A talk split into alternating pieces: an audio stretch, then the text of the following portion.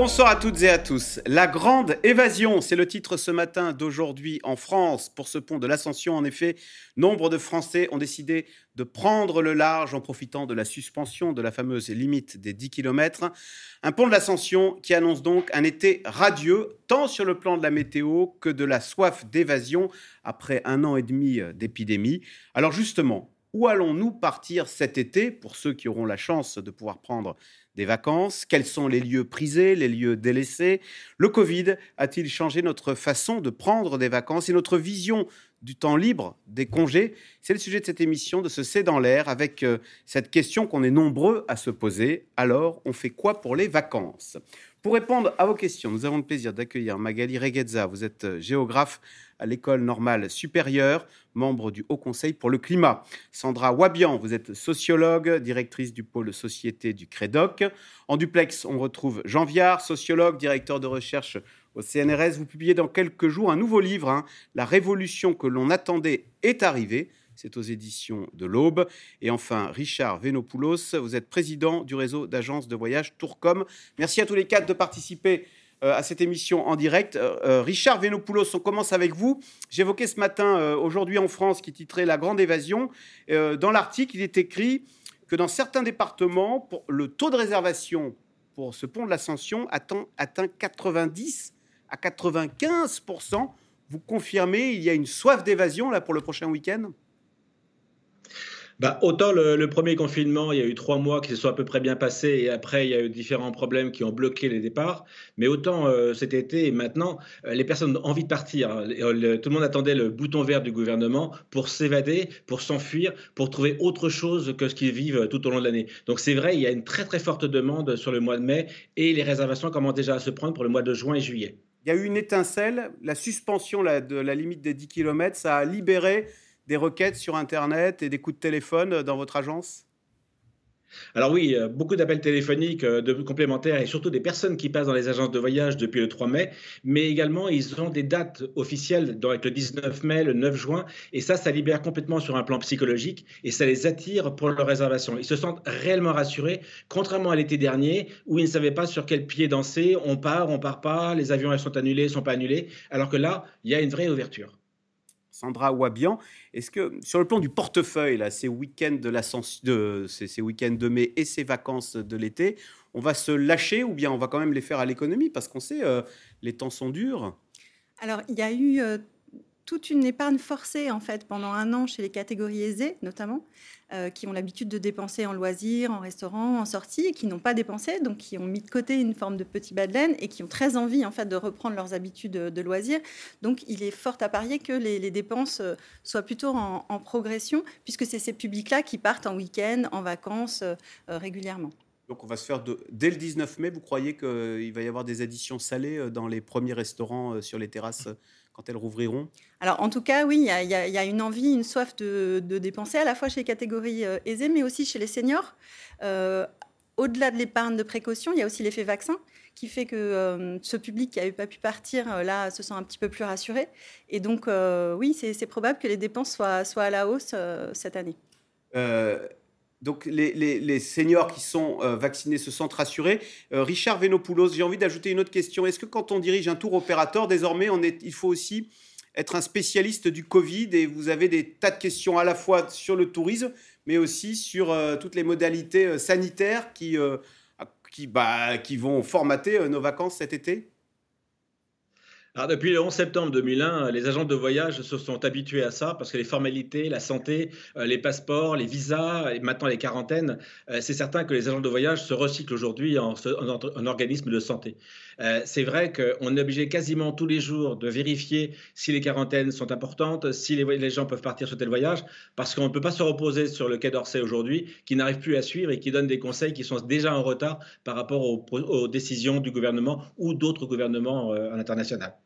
Jean Viard, vous la sentez monter, cette soif d'évasion, cette envie euh, de vacances, de changer d'air? Ah bah oui, non, mais je crois que elle, est énorme, si vous voulez, parce que on n'a pas vécu un traumatisme comme ça depuis la guerre, quoi. Alors l'année dernière, on l'avait déjà vu, hein, et là, je pense que ça va être plus le cas. Et on a quand même économisé plus de 180 milliards, donc c'est des sommes importantes. Hein. Donc euh, il y a des moyens, il y a une envie de sortie, il y a besoin de voir des gens. Vous savez, on part euh, souvent en vacances avec des copains, des amis, des frères et sœurs, tout ça dans la famille. Tous ces gens-là, on les a pas vus, quoi. Donc il y a une demande de lien social, de rencontre, de surprise, tout ça, qui risque d'être extrêmement dynamique. Est-ce qu'elles seront différentes, Magali Reguezza, ces grandes vacances 2021 Est-ce que le Covid euh, va changer quelque chose dans notre façon de partir, de changer d'air, de prendre des vacances cet été? En fait, ça commençait déjà à changer avant le Covid, c'est-à-dire qu'on voit aussi qu'il y avait il y a de nouvelles pratiques touristiques qui sont liées à des tas de facteurs, euh, qui sont liées aussi à des, modifications du territoire. Hein. Par exemple, euh, l'essor du tourisme qu'on divers ou durable, le retour à la campagne. on va plus forcément aux mêmes endroits. On a aussi des modes de consommation touristique qui changent.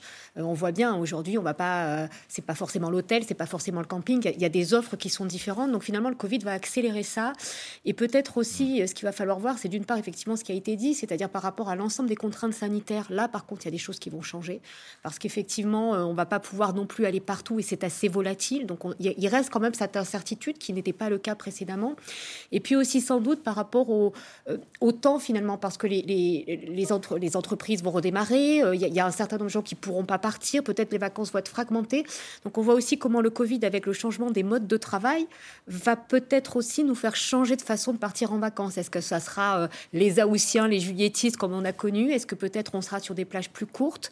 Là aussi, il y a une demande des grands-parents de voir les petits-enfants. Donc, il peut y avoir des vacances euh, en, en saucissant un petit peu avec un peu les grands-parents, un peu tout ça. Fini ces grandes vacances d'été, là où on part trois semaines, ces juilletistes et ces Aoussiens. Vous croyez plus à la fragmentation, à l'étalement des périodes de congés Pas forcément, non. Mais en tout cas, ce qui, va être sûr, c'est qu'on va, on commence, et on avait déjà avant le Covid d'autres façons de partir en vacances, et plus largement d'ailleurs des loisirs qui commençaient aussi à, se, à être différents. Et là aussi, une offre touristique qui s'est beaucoup diversifiée. On pense déjà à ce qui a été mis en œuvre dans les montagnes, par exemple, pour l'été. Euh, la montagne, c'est aussi l'été. À l'inverse, dans les stations balnéaires, on vient aussi l'hiver. Donc c'est aussi de, diversifier l'offre, de diversifier euh, tout ce qui est dans l'année, d'étaler ce tourisme sur l'année. Alors on aura toujours les gros hotspots hein, touristiques, voilà. Mais on voit aussi par exemple que les touristes, ils sont très volatiles. Hein. Il suffit qu'il fasse un peu trop chaud l'été à un endroit, bah, ils vont ailleurs. Alors à quoi ressembleront ces vacances cet été?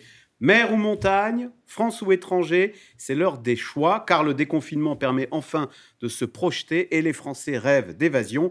Les professionnels du secteur, eux, font tout pour attirer les touristes. Reportage de Romain Beslénou et Ariane Morisson. L'eau turquoise de Polynésie, les hauts plateaux d'Amérique du Sud ou la jungle tropicale d'Asie après des mois de confinement, on ose à peine les imaginer. On en rêve. Mais il va falloir encore patienter. Agence Tuvincennes, Juliette, bonjour. Dans cette agence de tourisme en région parisienne, le téléphone n'arrête pas de sonner. Au bout du fil, des Français en manque de vacances, l'été en ligne de mire. Donc il vous faut deux chambres, c'est ça? Du 9 août au 23 août? C'est vrai que depuis que les annonces du président euh, ont été annoncées, euh, euh, on a vu en fait une augmentation des demandes, surtout sur l'Europe. Destinations les plus prisées, la Grèce, l'Italie, l'Espagne.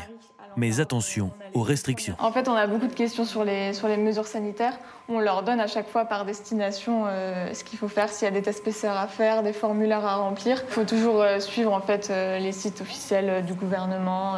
et nous, à chaque fois, on a aussi des, des comptes rendus avec toutes les nouvelles mesures qui, qui ont changé. Mais comme en 2020, ne pas trop compter sur les voyages à l'autre bout du monde. Cet été, les vacances ressembleront à celles de l'année dernière. Seuls 20% des Français étaient partis à l'étranger contre 52% en 2019. Aujourd'hui, les voyages euh, en long courrier euh, ne sont pas encore autorisés.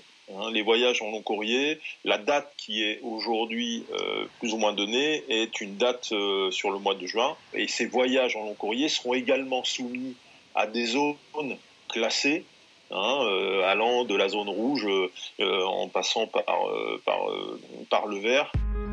Alors cet été, pour se changer les idées, rien ne vaut notre bon vieux pays. 9 Français sur 10 partiront en région en juillet-août, alors les préparations vont bon train. Les réservations affluent partout, comme ici en Dordogne. La période d'été, maintenant, les réservations pour l'été sont en fait euh, pratiquement finalisées. Ou là en Corse, où on s'attend à une arrivée massive de touristes. On a reçu 16 réservations d'un coup, ce qui n'était pas arrivé depuis euh, le mois d'octobre. Mais la vraie tendance de cet été, la voici. Là, nous sommes dans notre village de, tentes tout équipées, qu'on appelle les tentes trappeurs, euh, qui comprennent évidemment deux chambres à coucher. On peut loger pour 4, 5 et même 6 personnes. Le camping. En mobilhome, dans une tente ou dans des cabanes standing, l'idéal pour se mettre au vert, respirer et oublier l'année passée. Il y a un mois, Jean Castex nous parlait du plein air, nous vantait les mérites du plein air. Euh, les Français ont été très disciplinés pendant, une année avec, euh, avec, le confinement, avec le port du masque, etc. Donc finalement, je pense que les Français vont suivre ces conseils et, euh, adhérer au plein air. On voit un net regain de réservations, à la fois d'une clientèle française traditionnelle, dirais-je, mais aussi d'une clientèle étrangère, notamment d'Europe du Nord. les Allemands, les Belges, les Hollandais commencent à réserver pour l'été, si bien que sur certains campings, nous sommes déjà presque complets sur certaines dates euh, l'été. Pour voyager aux quatre coins du pays, la SNCF a mis en vente 5 millions de billets au prix réduit de 39 euros. Et comme Air France, elle prévoit des conditions d'annulation plus souples. De quoi encourager les 35 millions de Français qui partiront en vacances cet été et qui pour certains ont pu mettre un peu d'argent de côté pour se faire plaisir on observe sur cet été euh, nos destinations premium qui sont plébiscitées avec des réservations encore plus importantes euh, que sur euh, les autres destinations. Dernier point qu'on observe, c'est que les Français ont aussi des congés. Et par rapport à l'année dernière, on voit des, des, vacances qui se rallongent. En moyenne, l'année dernière, on était plutôt sur des vacances de l'ordre de 7 jours. Et cette année, en fait, on est plutôt sur du 9 jours en moyenne. Cet été, l'enjeu est colossal pour la France, dont l'économie repose à hauteur de 8% sur le tourisme. Question téléspectateur euh, Richard Venopoulos. Quelles seront les destinations favorites des Français pour cet été? On rappelle que l'an dernier, en 2020, il y avait eu un hit parade différent et la, montagne avait énormément attiré. On va regarder le, voilà, c'était le Massif central, les Pyrénées, le Jura et les Alpes du Sud hein, qui avaient été euh, le hit de l'année 2020 il va falloir ne pas comparer 2019, enfin 2020 à 2021 parce que les comportements sont très différents. Autant en 2020, euh, le confinement avait duré trois mois et euh, les frontières étaient plus ou moins fermées. Autant en 2021, les frontières s'ouvrent. Euh, la France sera bien sûr toujours intéressée, dans le sens que c'est la Côte d'Azur, la Corse, euh, plus la Bretagne, la Normandie et les côtes aquitaines. Mais il va y avoir quand même pas mal de départs sur l'international, sur l'Europe, bien sûr les destinations que les Français adorent, comme la Grèce, comme l'Espagne, comme le Portugal, mais aussi l'Italie et puis Malte, qui n'hésite pas à donner des bons d'échange de 200 euros, par exemple, pour aller dans les bars ou dans les restaurants. Donc, 75% des Français restent en France, mais il y a une partie de 25 à 30% qui part sur l'international en été. L'été n'étant plus la grosse saison des départs à l'étranger, c'est plutôt après, après euh, de septembre à euh, juin. Pourquoi? L'été, on reste en France, on préfère? Non, parce que l'été, euh, pendant très très longtemps, c'était la haute saison et les prix étaient vraiment astronomiques. Donc, du coup, euh, on préfère aller en famille, prendre des résidences ou, des villas en commun, et du coup, on limite le budget. Mais ça n'empêche pas de partir quand même 8 ou 10 jours pendant l'international, pendant l'été, pendant euh, pour partir.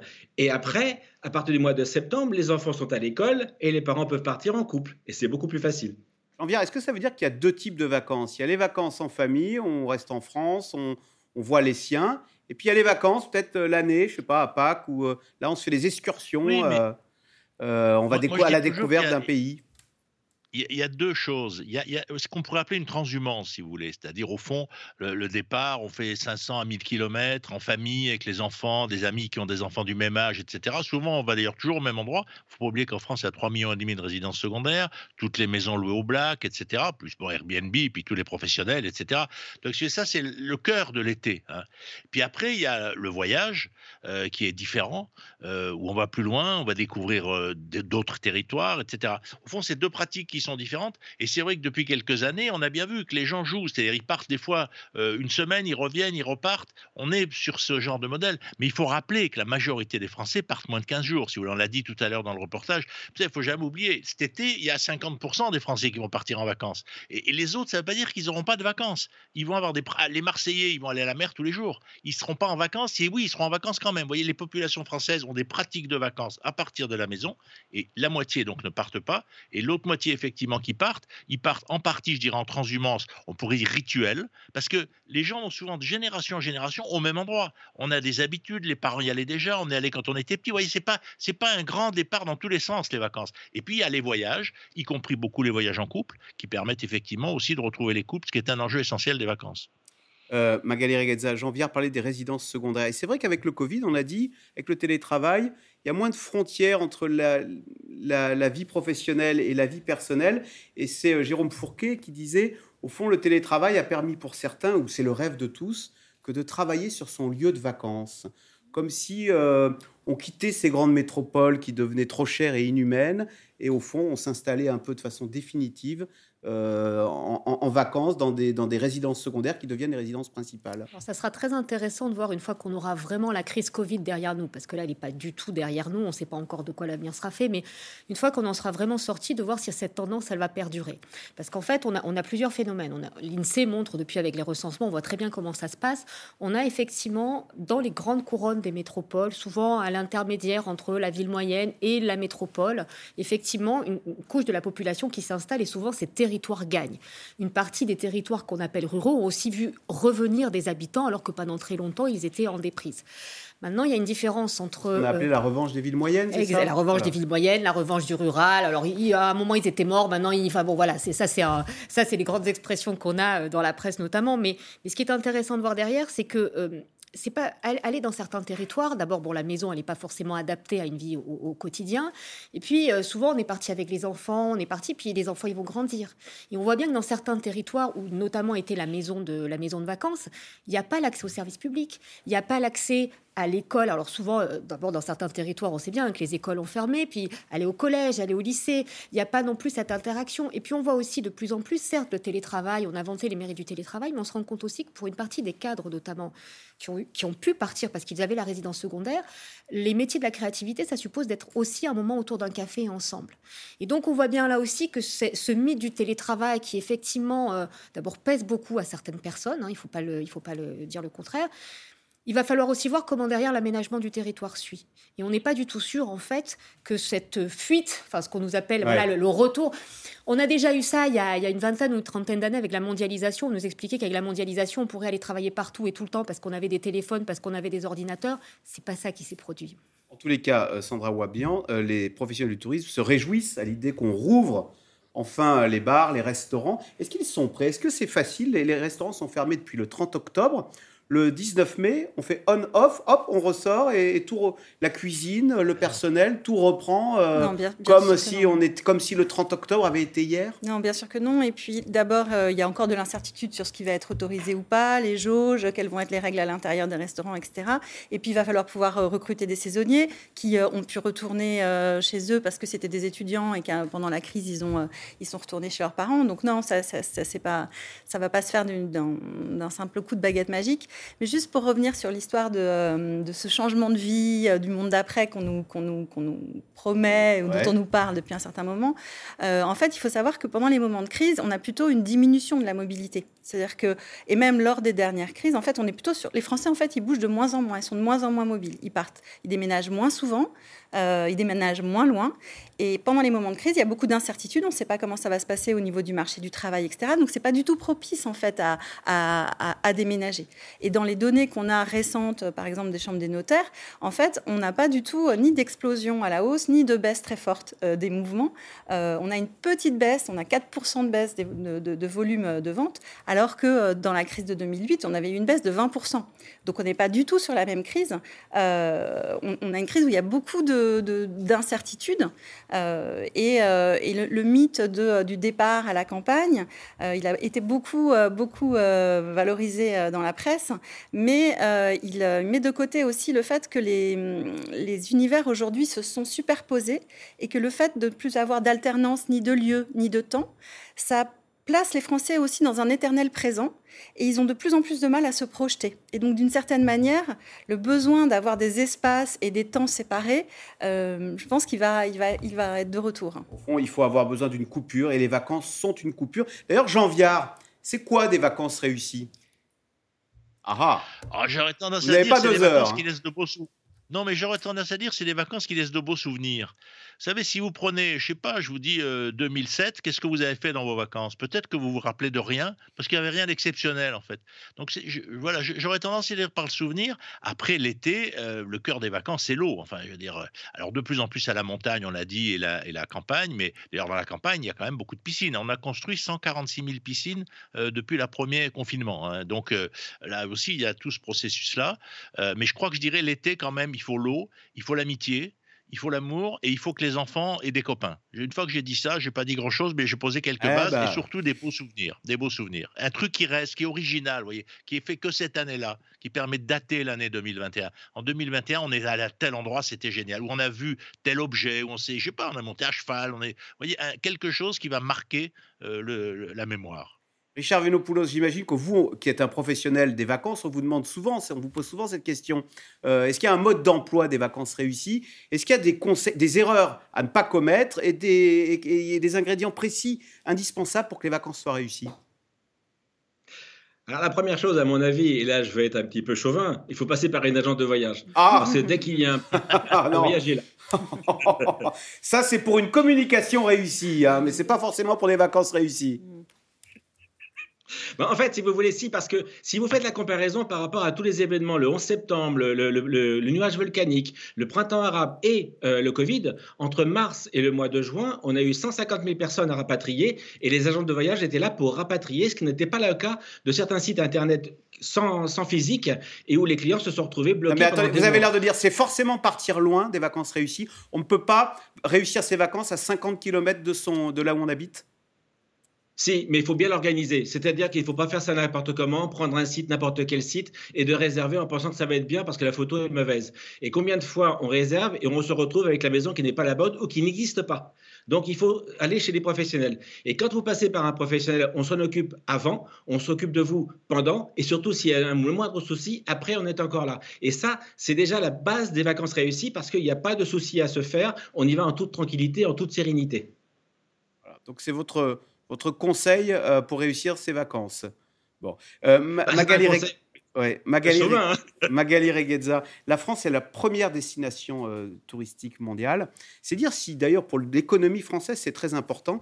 Est-ce que vous diriez bah, que c'est un atout qui a été fragilisé pendant la crise du Covid? Est-ce que notre, cette filière, cette excellence à la française, hein, on a l'aéronautique, on a le tourisme, est-ce qu'elle ressort menacée alors c'est pareil, elle était déjà menacée avant par un ensemble de transformations qui touchaient notamment aux concurrences internationales, parce qu'il y a d'autres lieux touristiques, et, euh, et puis aussi par un certain rejet, on pourra en reparler, hein, de ce tourisme qui dans certains lieux devient vraiment pénible pour les habitants.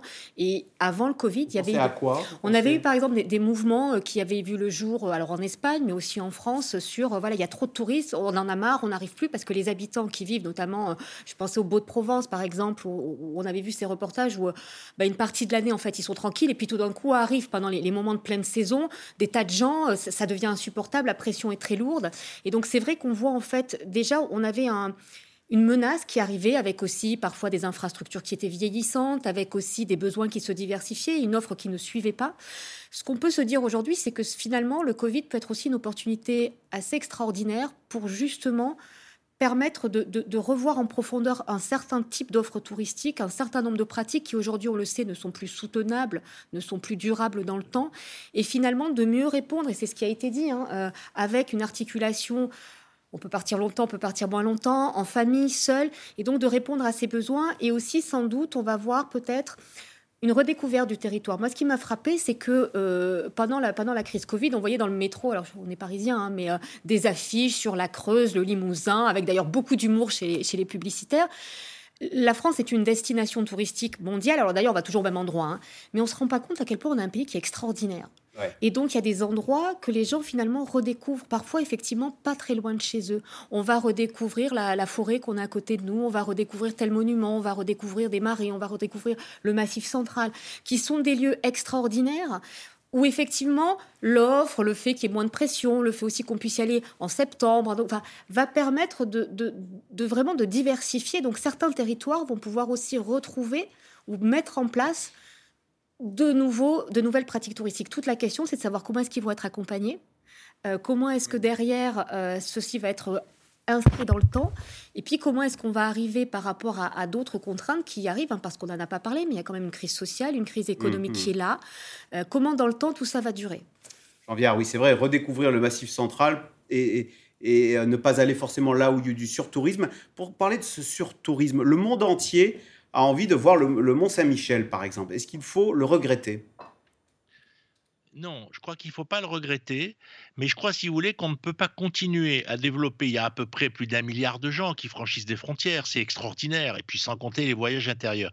Moi, je considère que la découverte de la planète est une aventure culturelle de l'humanité absolument gigantesque, que ça soit dans son pays ou à l'étranger. Mais en même temps, je pense qu'on a cru qu'on pouvait déplacer, vous voyez, le gouvernement voulait 100 millions de touristes. Très bonne idée.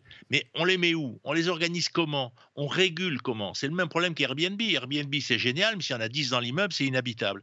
Donc, le problème, c'est qu'on ne peut pas déplacer des milliards de gens sans avoir une politique touristique, sans avoir une régulation. Et je pense que c'est ça qu'on a vu les premières manifestations, bah, vous l'avez très bien dit, mais à Barcelone, par exemple, c'est vrai qu'il y a des quartiers où il y a trop d'Airbnb, les gens n'aiment plus. Il y a aussi une tendance, on est, il y a un mouvement anti-touristique. Moi, je vois ce qui vient de se passer à Marseille, ils sont, pas, ils sont sortis du club des croisières, la nouvelle mairie. Il y a aussi un discours un peu contre celui qui arrive. Alors, il peut être dans le tourisme, c'est pas des gens qui viennent d'extrême droite, c'est plutôt euh, sur la gauche, sur l'extrême gauche. Il y a aussi, je dirais, une espèce d'idéologie anti-voyage, anti-tourisme. Au fond, après tout, c'est une consommation qui pollue, qui n'est pas indispensable au sens de la création d'objets ou de la création de nourriture. Euh, simplement, pour moi, c'est au contraire les, voyages, les choses les plus importantes parce que c'est de la culture, c'est du lien, c'est de l'amour, mais effectivement, c'est attaqué par des positions politiques aussi. Je crois qu'il ne faut pas être complètement naïf. Il y a de la surdensité, de la sous-gestion et puis des luttes idéologiques contre certains voyages. Sandra Wabian, est-ce que le Mont Saint-Michel va devenir euh, Venise? Est-ce qu'à Venise, par exemple, vous diriez que le tourisme, c'est une chance ou c'est une malédiction? Alors, le, paradoxe du tourisme, c'est que, euh, en fait, euh, tout le monde a envie d'aller dans le même endroit et en même temps, le tourisme, c'est toujours l'ennemi du touriste. C'est-à-dire qu'on voudrait être dans des endroits magnifiques, mais tout seul et avec toutes les infrastructures autour. Donc, euh, de toutes les manières, on est toujours dans une, ambivalence euh, qui, n'est pas liée au Covid, hein, qui, est, ancienne. Euh, pour Venise, on a bien vu aussi les photos de l'eau qui est devenue bleu clair au moment des confinements, d'un endroit assez merveilleux qui retrouve un peu, un peu de, souffle. je crois que ce, dont on a parlé, tous les intervenants ont parlé, c'est-à-dire le surtourisme, je crois qu'on est un petit peu arrivé au bout, tout le monde en a conscience, et en plus, avec le Covid...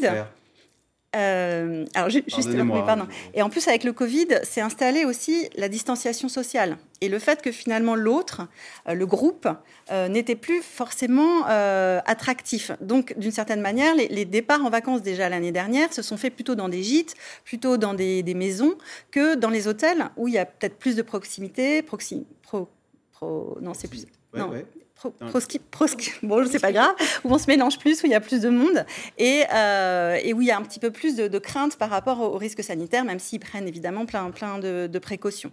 Bah, qu'est-ce qu'on peut faire? On peut euh, travailler sur les infrastructures de transport, euh, puisque là aussi, je crois que opposer du, du, surtourisme et du tourisme écolo baba cool, c'est un petit peu un petit peu dépassé. il y a aussi une envie dans la population d'avoir une attention à l'environnement qui soit un petit peu plus forte. Euh, donc, bah, pour ça, il faut il faut qu'il y ait des infrastructures de transport, il faut aussi des étalements de vacances, puisque euh, c'est comme ça qu'on peut réussir à faire partir les gens pas tous au même moment. Euh, donc un accompagnement, comme, comme vous disiez, de, des territoires, en fait, pour qu'ils puissent accueillir aussi toute l'année. Richard Venopoulos, d'ailleurs, est-ce que cette, période de confinement, là, c'est un an et demi, ça a été l'occasion de voir seul ou quasiment seul des hauts lieux touristiques qui d'habitude sont défigurés par le surtourisme? Est-ce que d'ailleurs on vous a dit, tiens, c'est le moment de faire quoi là, d'aller où? D'abord, l'histoire des 10 km est un élément pénalisant, puisque quand on veut voir des sites touristiques rien qu'en France, c'était compliqué de sortir de chez soi au-delà de 10 km. Donc, euh, pour un Parisien, à part le bois de Boulogne et le bois de Vincennes, on ne peut pas aller au-delà. Euh, la deuxième chose, il faut faire attention à ne pas prendre trop Airbnb en, comment dirais-je, en parallèle, parce que Airbnb euh, fait de la réservation sauvage, positive ou négative pour le client, mais ça détruit certains quartiers. On le voit bien avec le Marais à Paris, où c'est de la surpopulation à certains moments, on peut plus marcher, on peut plus se déplacer. Mais attention, le tourisme, c'est entre c'est 8% du PIB français, mais c'est un peu monté jusqu'à 40% dans certaines régions. Le, le PACA, la Corse, c'est 35-40% pour, pour le personnel, pour le salarié. Donc, c'est des choses qui sont extrêmement importantes et on s'en est rendu compte dans les partis politiques ou dans les mairies ou dans les régions. Donc on y fait très très attention à ça. Euh, le, voyage, c'est aussi l'ouverture, c'est la tolérance. Et on ne pourra jamais interdire euh, ces voyages par rapport à fameuse, fameux surtourisme. Alors, c'est vrai que Venise, Dubrovnik était saturé, mais sur d'autres régions, c'était autre chose. Sur Venise, c'est parce que les paquebots, on a autorisé parce que ça ramenait beaucoup d'argent à la ville. Aujourd'hui, ça y est, Venise a enfin pris la décision de les déporter un petit peu plus, tard, plus loin. Mais le tourisme, de toute façon, euh, sera encore limité pendant 2-3 ans, parce que le temps que ça reparte réellement, il faudra que les rotations aériennes fonctionnent correctement, ce qui n'est pas encore le cas pour 2021, donc ça va limiter. Et ensuite, euh, les groupes hôteliers qui sont énormes, il y a 20 ans, vous aviez 5 hôtels sur une destination, aujourd'hui, vous en avez 100. Et c'est ça qui attire euh, la population. Donc, les États sont extrêmement responsables, mais les voyageurs, de plus en plus de voyageurs, sont largement bien informés par rapport à la situation du pays ou de la zone et font extrêmement attention. Donc, l'histoire du surtourisme, on est d'accord, c'est un problème politique, surtout de gauche, extrême gauche, mais en fait, c'est tellement important capitalistiquement parlant qu'on ne pourra pas s'amuser à, bloquer ça indéfiniment. même si je pense qu'à Venise, euh, tout le monde s'accorde à dire, qu'il soit de gauche, d'extrême gauche ou d'extrême droite, qu'il y a beaucoup de touristes. Je ne sais pas. Enfin bref, c'est un autre sujet. En tous les cas, destination très prisée par les Français qui euh, n'est pas menacée de surtourisme jusqu'à présent. Je vous propose de faire un détour par une île grecque paradisiaque. Là aussi, les Grecs, d'ailleurs, pour attirer les touristes, eh bien, euh, font tout. par exemple, ils vaccinent tous les habitants euh, de certaines îles, tous les habitants de plus de 18 ans, propose de voir ce reportage sur l'île de Kea en Grèce de Magali Lacrose et Diane Cacciarella. Après une heure en mer depuis Athènes, les rares passagers à bord ce jour-là aperçoivent Kea, une petite île des Cyclades, sauvage, tranquille, un peu trop silencieuse depuis un an. Samedi prochain, les frontières entre la Grèce et les autres pays d'Europe vont rouvrir, alors tout le monde s'active.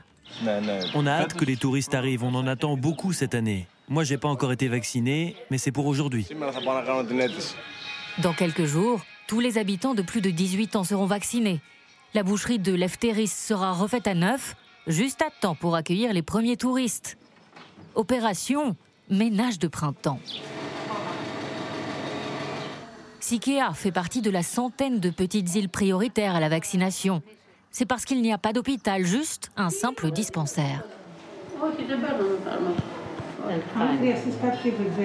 Je vais te donner un certificat de vaccination. Oui, je vais l'encadrer, ça fera un souvenir. C'est ici que les habitants reçoivent aujourd'hui leur deuxième dose de Pfizer.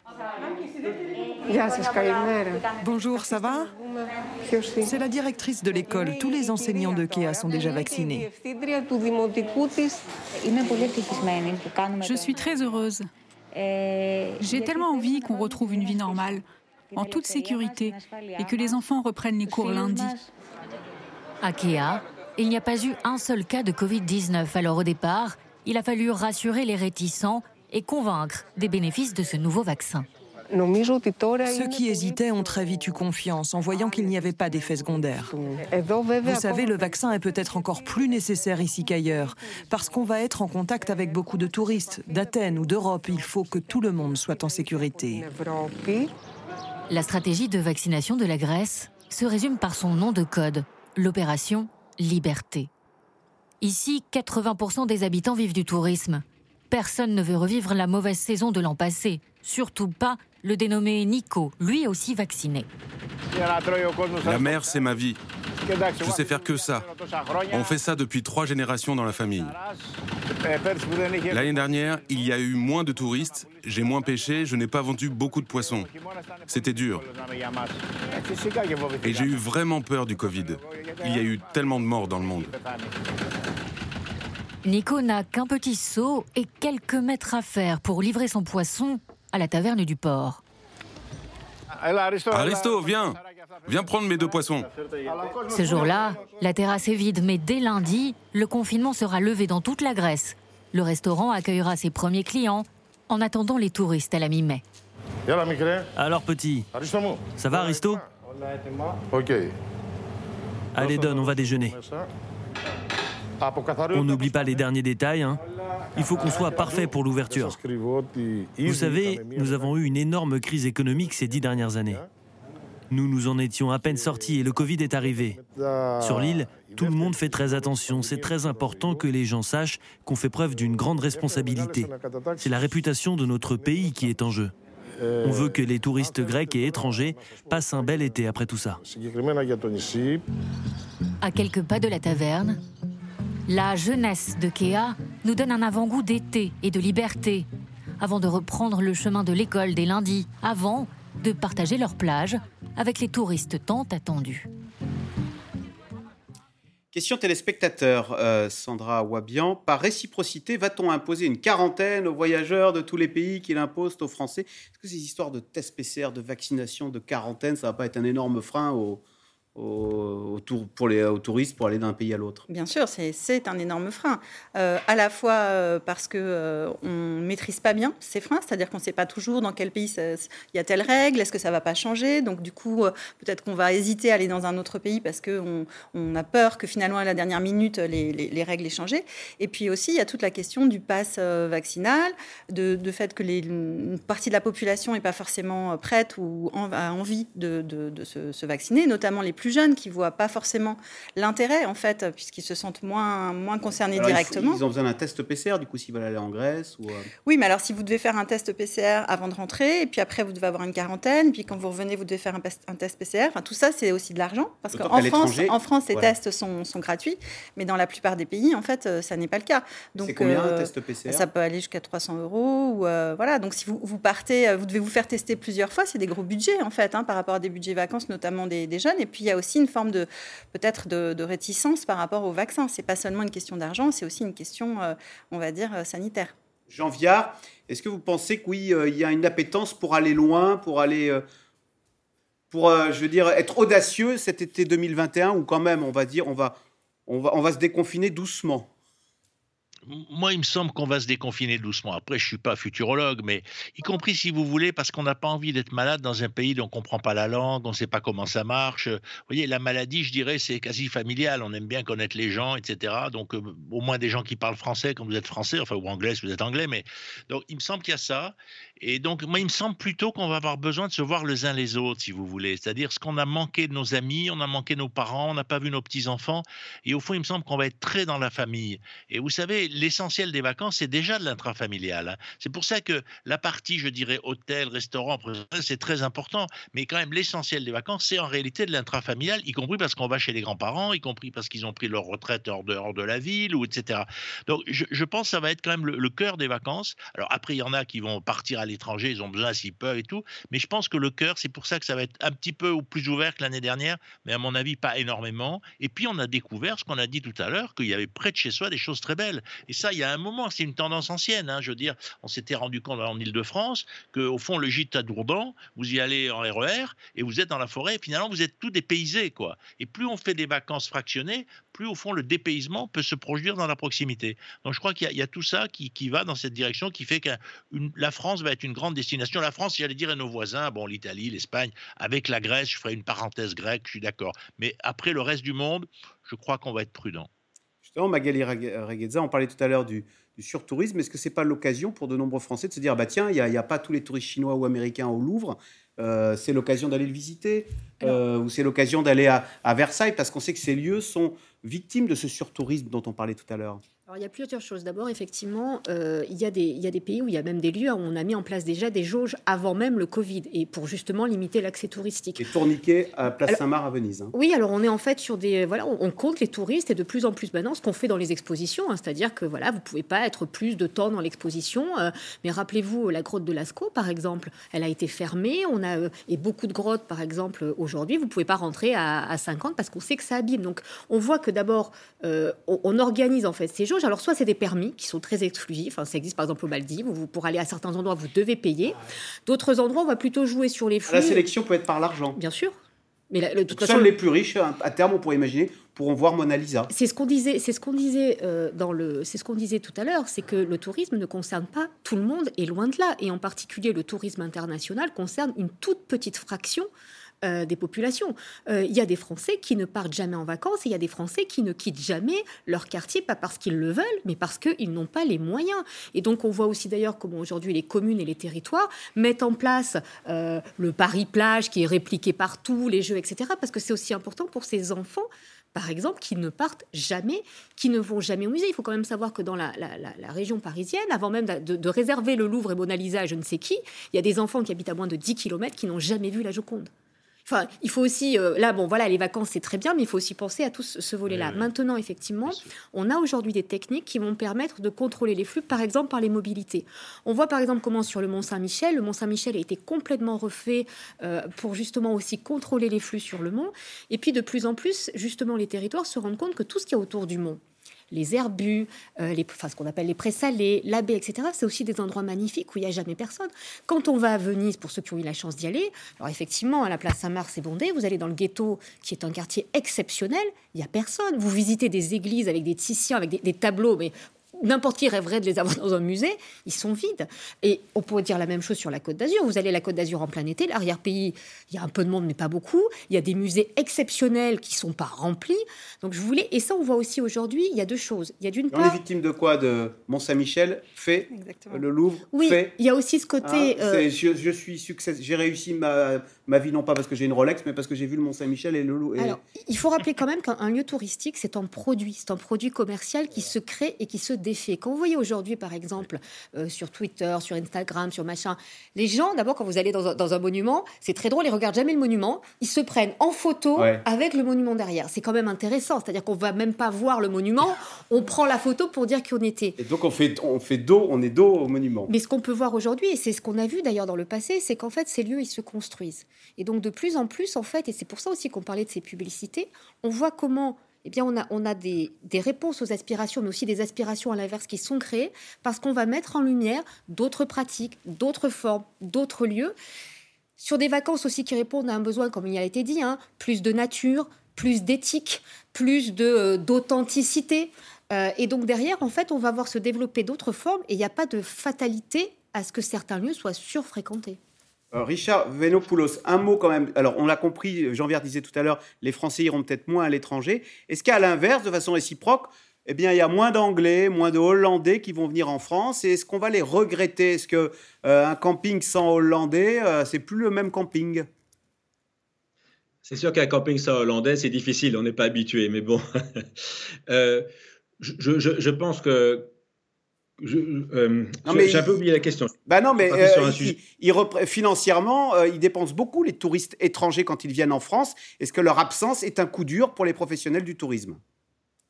Alors pour l'année 2020, oui, c'était un coup dur énorme parce que le, tourisme français en France, c'est 70% à peu près. Le touriste étranger, c'est entre 25 et 30%. Mais la différence, c'est que les étrangers laissent à peu près 60% en dépenses consommation tourisme. Ah, ils représentent que 30% de, de, des, en des, des touristes, mais 70% des dépenses. C'est ça. C'est à peu près sur les 170 milliards, c'est colossal. Donc l'année dernière, on le voit bien avec les grands magasins, avec les Chinois, euh, les grands hôtels qui sont fermés, euh, c'est des dépenses qui sont considérables parce que tout ce qui se fait dans les restaurants, dans les hôtels, les grands hôtels, les grands restaurants pour l'été, c'est les touristes étrangers qui font vivre. C'est pas les Français. Les Français dépensent peu, ils dépensent dans les petites choses, mais pas pas, énormément. Donc ça c'est important. On, les regrette. Mais je pense que cette année, euh, dans ce système de réciprocité d'accueil avec le pass sanitaire en tout cas pour l'Europe, je pense qu'on risque d'avoir quand même pas mal d'étrangers qui risquent de revenir en France. Alors, certainement pas autant qu'en 2019, il y en aura.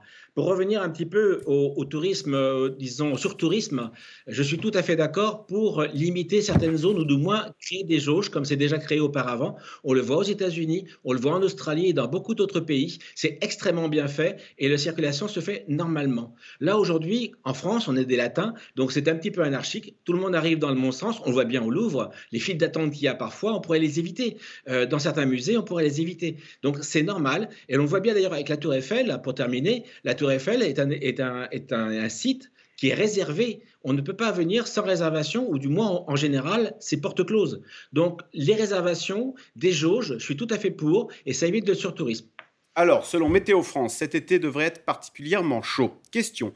Peut-on vraiment se fier à de telles prévisions et choisir son lieu de vacances? En, conséquence Enquête de Paul-Rémy Barjavel avec Maxime Liogier, Juliette Vallon et Pierre Dehorne.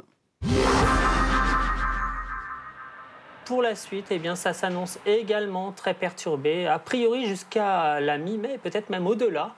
En tout cas, pour l'instant, on ne voit pas vraiment euh, euh, de période de temps stable et ensoleillé, chaud. Prévoir la pluie et le beau temps. Guillaume Séché le fait chaque jour sur ses 19 sites internet. Un exercice complexe et qui prend du temps. C'est vraiment une course contre la montre, hein, la météo, notamment la prévision météo, puisqu'il faut un certain temps pour euh, décortiquer tout ça. Et en attendant, bah, la météo continue à se dérouler. Donc euh, il ne suffit pas de mettre une journée pour faire des prévisions, euh, il est trop tard en fait. Hein. Présentateur météo le week-end sur une chaîne d'infos, Guillaume Séché est météorologiste de formation. Passionné par le temps qu'il fait depuis ses 5 ans et qui aime partager son savoir avec le plus grand nombre.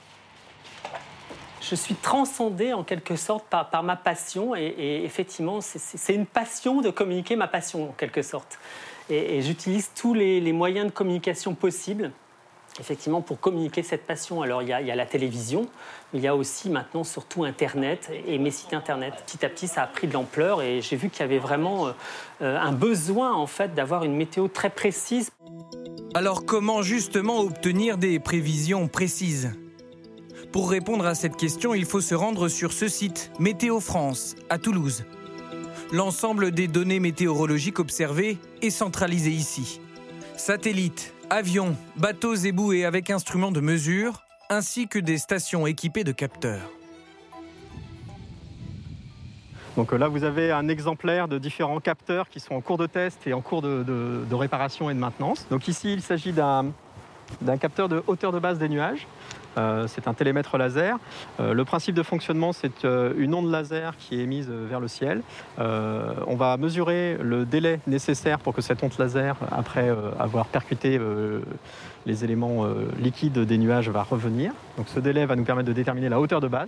Altitude des nuages, pluviométrie, vitesse du vent ou encore rayonnement solaire.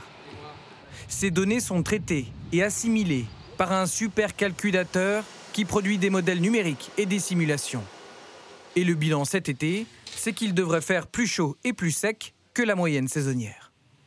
Sur une carte comme ça, euh, vous pouvez remarquer des zones qui, balisent en fait des, zones avec des grandes tendances, et sur chacune de ces zones, les probabilités pour différents scénarios.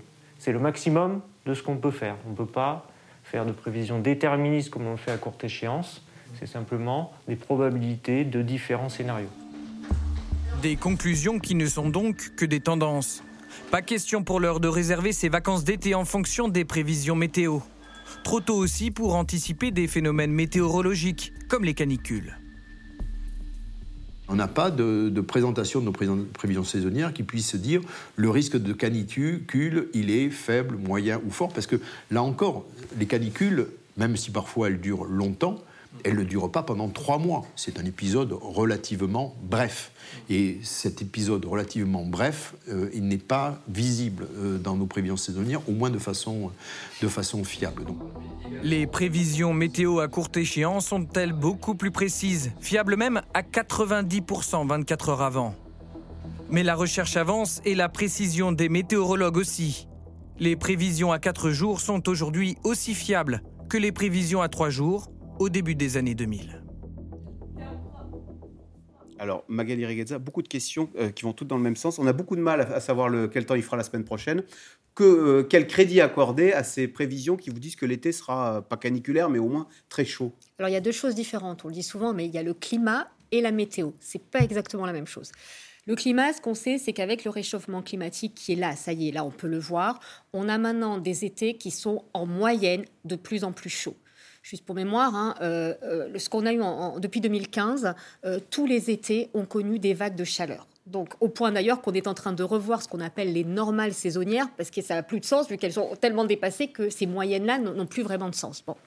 Et puis, il y a la météo. La météo, ce qui a, qui été dit, c'est qu'en gros, le temps qu'il va faire à 3, euh, 4 jours, ce qu'on est en capacité de prévoir. Donc, ce qu'on sait, c'est le, oh, gros, la chose suivante. Effectivement, cet été s'annonce en moyenne plus chaud.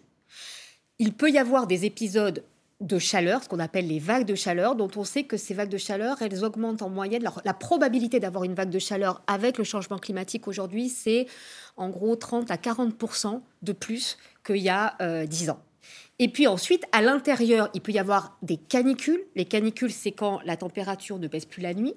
Ce qu'on sait aussi, c'est qu'avec le changement climatique, ça va être probablement plus long et plus intense. C'est-à-dire que ce qu'on a vécu en 2003, ça va devenir quelque chose d'assez récurrent.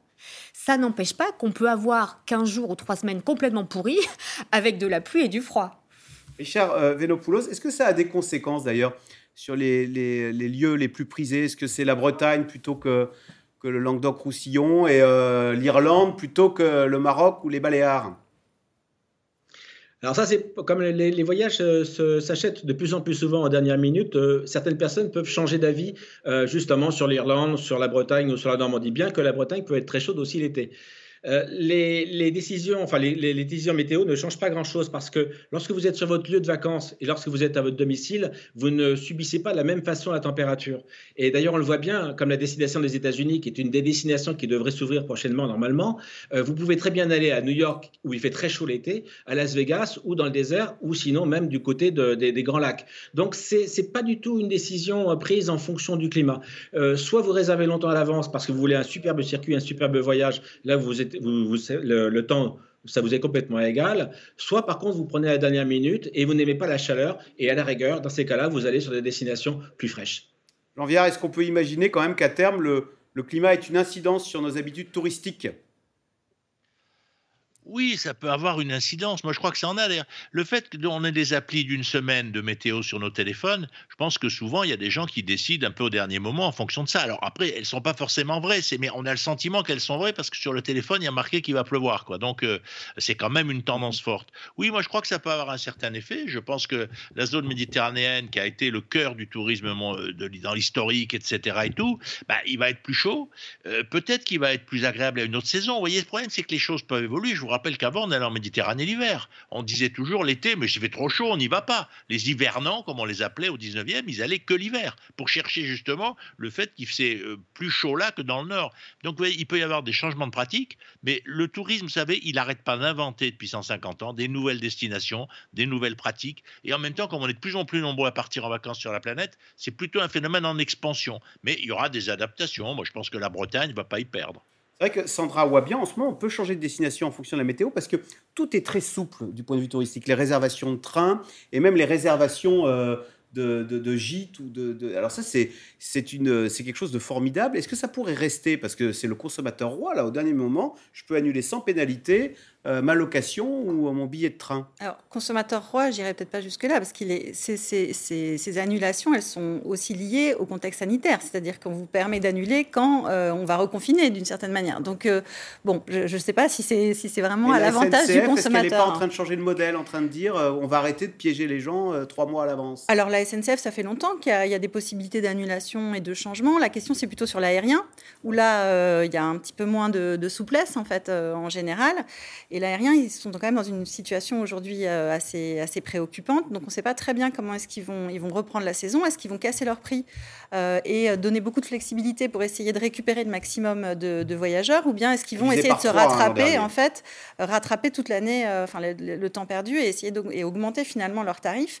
On est vraiment dans une période d'incertitude sur l'aérien et c'est quand même très probable qu'il va y avoir de la casse.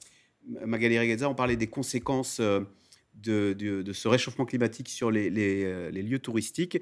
Euh, les Airbnb, maintenant dans le sud de la France, ils doivent automatiquement être climatisés. Est-ce que, c'est la, est-ce que la, tout le sud de la France va se climatiser comme l'Espagne aujourd'hui Alors déjà, c'est pas une très bonne idée de climatiser hein, pour, le, pour le climat, parce qu'en fait, le climatiseur, d'abord, il va rejeter de la chaleur, donc c'est pas très bon, et en plus, il, consomme beaucoup d'énergie. Euh, plus largement, effectivement, euh, le, tourisme est vraiment un secteur, avec l'agriculture, c'est sans doute un des deux secteurs les plus menacés euh, par le changement climatique. pourquoi? Parce que d'abord, effectivement, il va y avoir ces transformations des ambiances générales qui fait que les saisons se décalent. On a aussi dans certains endroits la remontée du niveau marin qui fait que sur certaines stations ça peut poser problème. On sait par exemple sur les Alpes que le changement climatique va être beaucoup plus fort sur les Alpes et on voit déjà aujourd'hui des problèmes d'enneigement. Donc tout ça déjà fait qu'on a des, conditions qui vont changer. On sait aussi par exemple que sur les forêts, le changement climatique va avoir des impacts très négatifs et donc là aussi les boisements, on a vu euh, ces forêts de loisirs euh, pour le week-end, etc. Tout ça en fait, on va avoir vraiment des transformations euh, dans la saisonnalité, dans les événements et puis dans une adaptation du bâti. C'est-à-dire qu'effectivement demain, les hôtels, les résidences euh, privées, enfin tout ça, devront effectivement être adaptées pour permettre euh, d'accueillir des populations, ne serait-ce que dans un, contexte qui est sain et qui leur permet de, ne pas avoir de problèmes de santé. Moins de grandes baies vitrées et des petites fenêtres, comme c'était le cas dans, le sud de nos grands-parents la, la, rénovation, par exemple, thermique des bâtiments, qui est, un, qui quelque chose, ça y est, maintenant on, prend conscience qu'il va falloir faire cette rénovation thermique, elle va aussi toucher tout le parc hôtelier. Alors derrière, il y a aussi d'autres enjeux. Il y a par exemple la pression sur l'eau. Euh, on oublie, mais quand on a parlé de fréquentation touristique, quand ces touristes arrivent, et le cas des îles grecques, il est, il est essentiel, il faut de l'eau, il faut de l'eau potable, il faut de l'assainissement, parce que les touristes, évidemment, bah, s'il n'y a plus d'assainissement, il y a aussi des, problèmes de, pollution. Donc on voit bien comment, en fait, c'est toute une structure et des aménagements qui vont poser problème. Et puis, il y a le problème de l'aérien, parce qu'effectivement, sur ce problème de l'aérien, l'aérien va aussi connaître de grandes mutations, de grandes transformations. C'est un secteur qui émet des gaz à effet de serre, c'est un secteur qui est très dépendant pour l'instant des énergies fossiles il se peut très bien qu'à terme, ces énergies fossiles se renchérissent. Donc tout ça, ça va aussi jouer sur les billets. Et donc c'est vrai qu'on va avoir probablement un secteur touristique qui va devoir s'adapter, s'adapter très vite, avec sans doute des choses très positives. Et là, ce qui est intéressant aussi, c'est qu'on voit comment les secteurs vont pouvoir travailler ensemble. Je donne juste un exemple. Dans certaines zones rurales agricoles, on voit par exemple comment dès aujourd'hui le tourisme soutient l'agriculture et soutient une relocalisation des productions, soutient aussi des productions plus, euh, mmh. plus vertes, plus écologiques. Et donc on voit aussi comment les acteurs sur les territoires vont pouvoir marcher ensemble pour avoir un tourisme et une agriculture décarbonée et plus adaptés. On parle euh, un mot sur le tourisme d'affaires, puisqu'on parlait de l'aérien. Euh, Richard Venopoulos, l'autre jour, le président d'ADP, Aéroport de Paris, euh, Augustin de Romanet, disait le code de politesse dans le monde des affaires a changé. Aujourd'hui, autrefois, traverser la planète pour signer un contrat, c'était bien, être bien élevé. Aujourd'hui, traverser la planète pour passer deux heures à Tokyo ou je sais pas où, c'est être mal élevé il a eu l'air de dire c'en est fini de ces longs voyages d'affaires et donc peut-être de ce tourisme d'affaires, de ces colloques porte-maillot où on réunit le monde entier euh, l'espace de trois jours pour un colloque. Alors, je crois qu'on restera mal élevé parce que de toute façon, le monde des affaires n'a pas le choix. Euh, on peut travailler par Zoom, par Internet comme on veut, mais de toute façon, les rencontres sur place sont impératives. On le voit bien d'ailleurs avec euh, Google. Euh, il a recommencé à faire venir son personnel pour pouvoir travailler en commun et pouvoir se déplacer également. Ça, il n'y aura pas le choix. Aujourd'hui, il y a peu de monde, mais ne vous inquiétez pas, d'ici un an ou deux, il y aura du monde. rien que le tourisme d'affaires, c'est-à-dire les congrès, les salons, les week-end shops, les, trucs de couture, vous avez énormément de demandes de déplacement et ça laisse énormément d'argent partout. Après, il faut faire attention. Mais il n'est pas menacé, on va, on va pas faire un truc là-dessus, mais il n'est pas menacé donc selon vous? Non, il n'est pas menacé. Mais je reviens sur le tourisme durable parce qu'on en parlait un instant.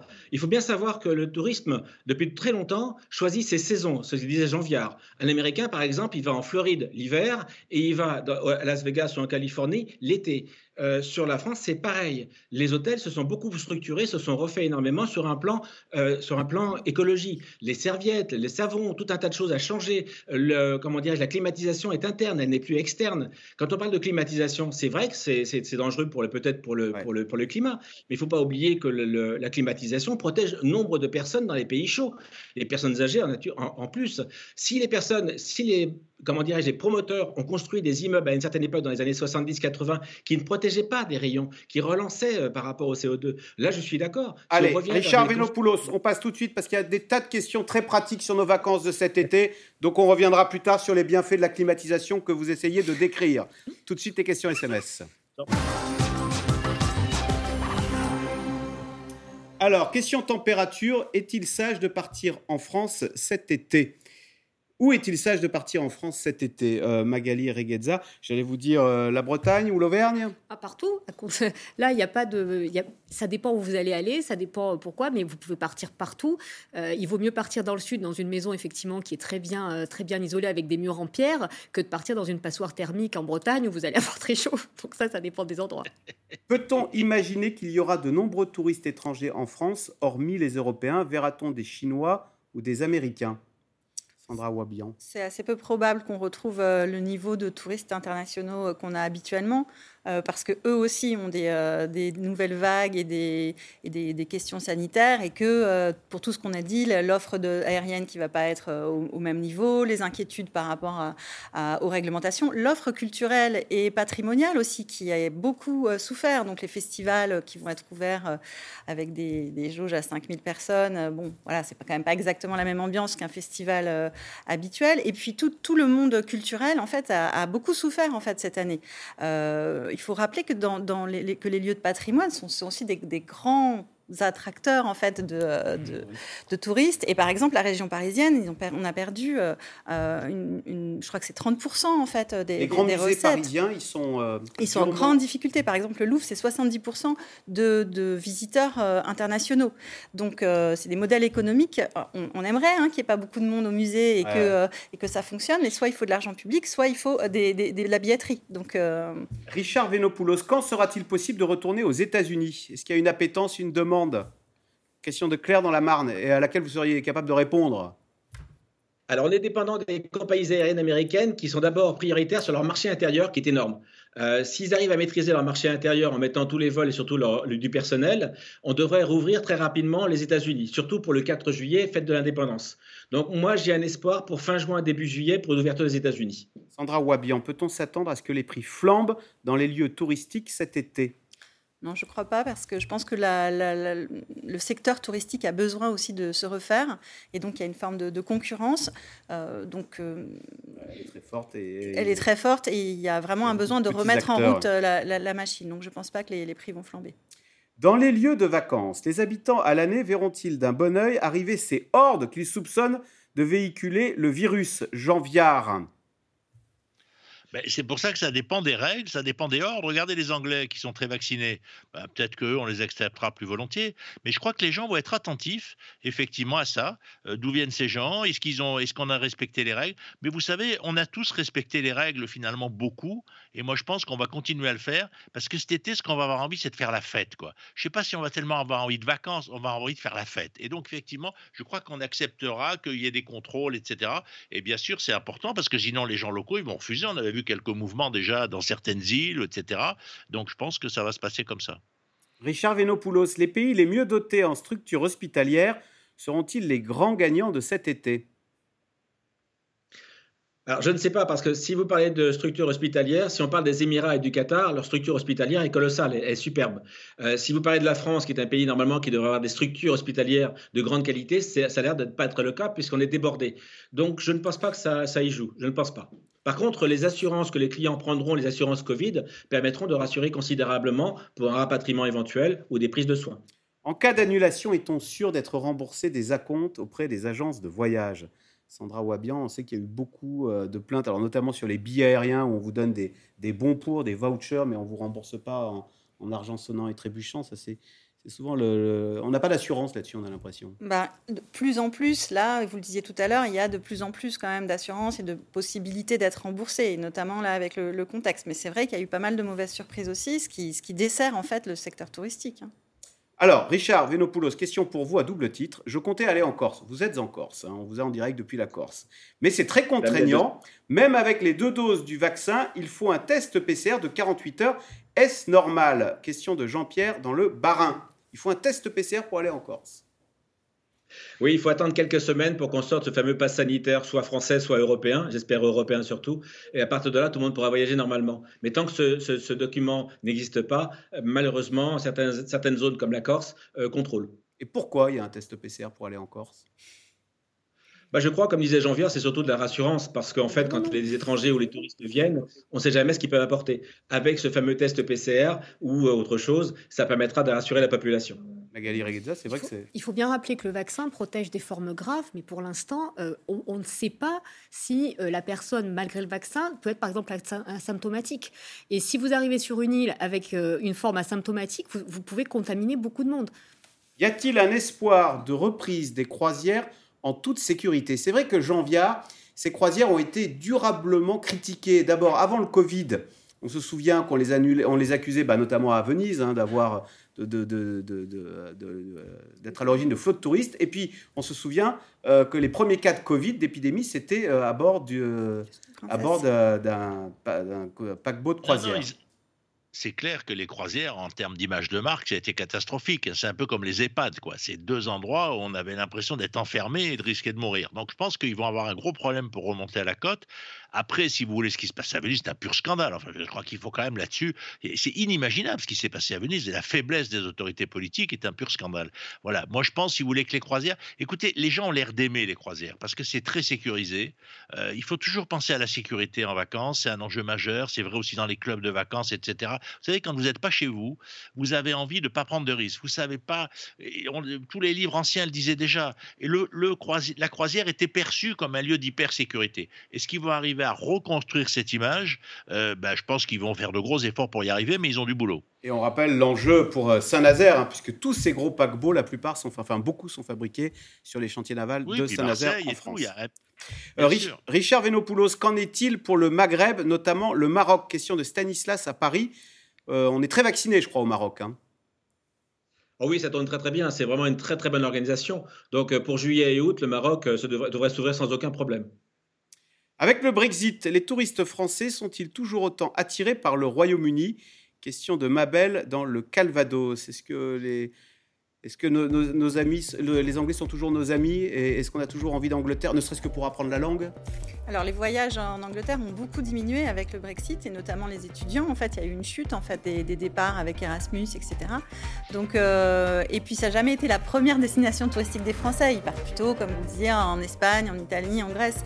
Donc je, doute que là, il y ait un flot euh, de, Français qui partent en Angleterre, d'autant qu'ils ne sont pas très bien reçus non plus, ils ne sont pas forcément attendus euh, les bras ouverts. Donc, euh. Les nappes phréatiques sont-elles suffisamment remplies pour la saison? Question Magali Reza, il reste très peu de temps. On commence à avoir des inquiétudes sur la sécheresse à nouveau. Et ben voilà, on en reparlera. Merci beaucoup d'avoir participé à cette émission. Je rappelle que C'est dans l'air est disponible en podcast audio sur toutes les bonnes plateformes. Vous restez avec nous tout de suite, euh, c'est l'hebdo et on se retrouve lundi, Caroline Roux, pour une nouvelle émission. Bon week-end.